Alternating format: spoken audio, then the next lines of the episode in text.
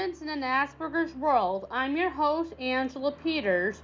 The purpose of this podcast is to talk about navigating life while having a disability.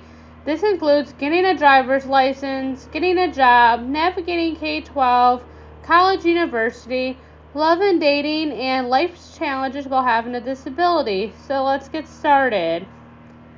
Hello, everyone, and welcome back to Humans in an Asperger's World.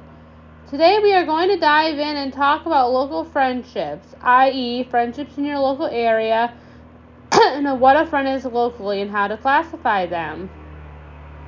I do have long distance friendships, but that will be covered in a different episode. For now, we are going to be talking about local friendships in your town in the town you live in. So let's get started.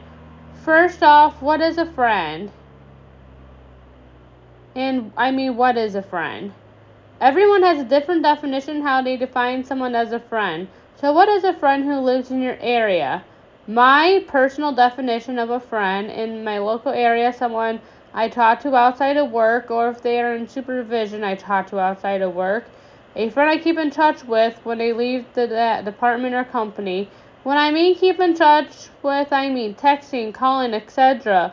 Also, a friend is someone who makes time for me once in a while, whether it's get something to eat, have coffee, or go bowling. Maintaining friendships in your local area is extremely important, not just for your mental health but your well being, but for your social and emotional well being. I'm going to list the things I look for in a local friend in the area.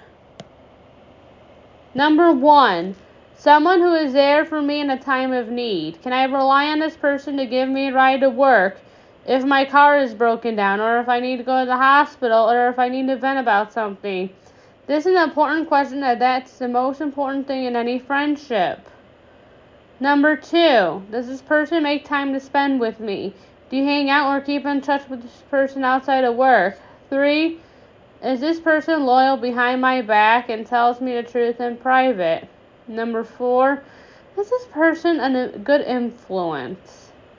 To conclude this episode, local friends, local, excuse me, local friendships are just as important to maintain as long distance friendships are. Friendships of all kinds are important to maintain for our well being and our sanity and boredom.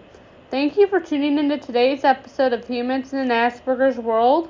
I'll see you next time for a new episode.